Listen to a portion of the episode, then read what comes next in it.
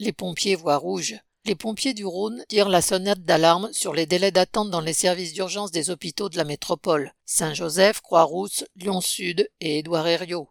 Pendant une semaine, ils ont dû attendre largement plus d'une heure à de nombreuses reprises. Pendant tout ce temps, ils ne sont plus disponibles pour leurs autres intervenants. Leur colère est légitime, ce n'est pas aux pompiers de remédier au manque de moyens mis dans les hôpitaux. Hôpital de la Croix-Rousse.